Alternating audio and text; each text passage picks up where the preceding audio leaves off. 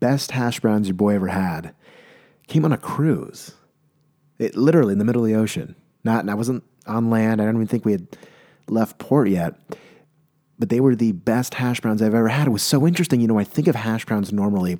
It's gonna be shredded. We're gonna griddle them and serve them with eggs, sausage, pancakes or McDonald's. I, I think the, the McDonald's hash brown method is absolutely fantastic. It's handheld. You take it on the go. You got a cup of coffee.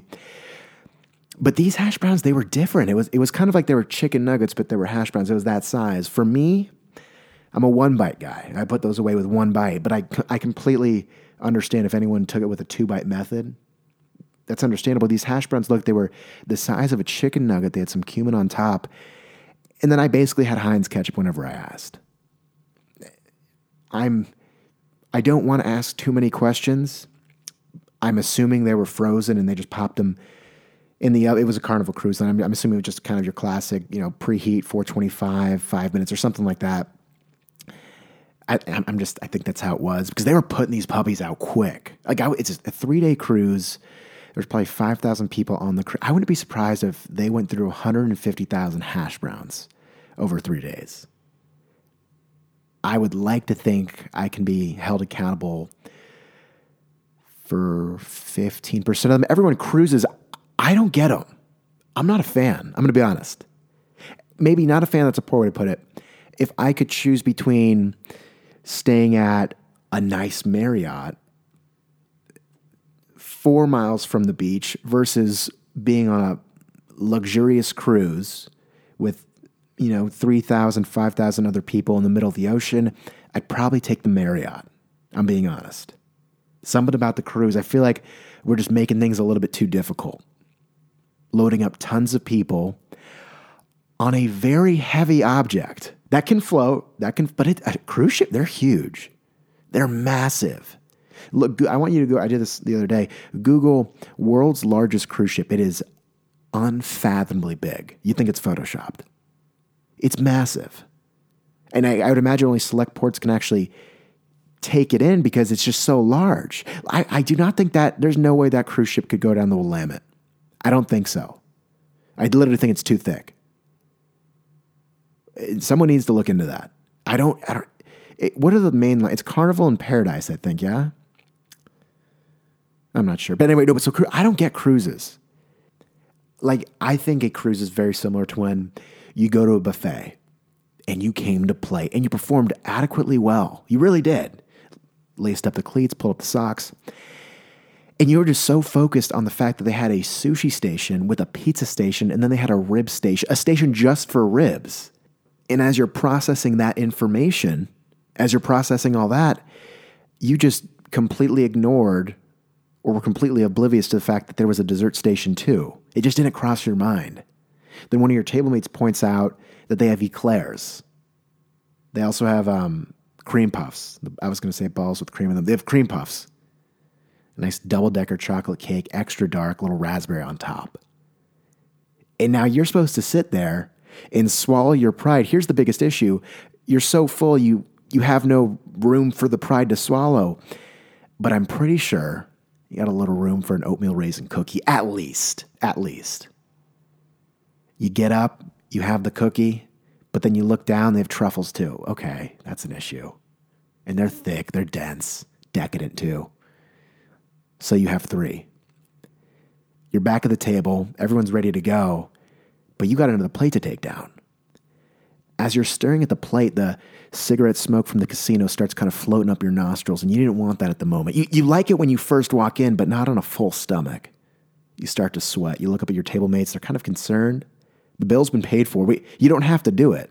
This isn't Korean barbecue. You don't get fined for what you don't finish.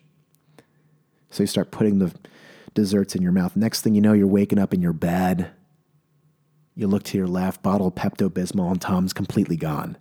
That's what I think a cruise is like because you'll get on the cruise and then you think to yourself, why did I do that? What was the point of this? I could have done everything I'm doing on a cruise, but on land, for much cheaper. Am I missing something? Is it because I think the movie Titanic is overrated? I just said it. I think the movie Titanic is overrated. There will be an episode on that. And do people just fantasize about the Titanic? So they chuck money at Carnival Cruises so they can hope they have a Leo DiCaprio and whatever the actress's name was. They, they want that moment. Is that why? Everyone, we need to start asking bigger questions.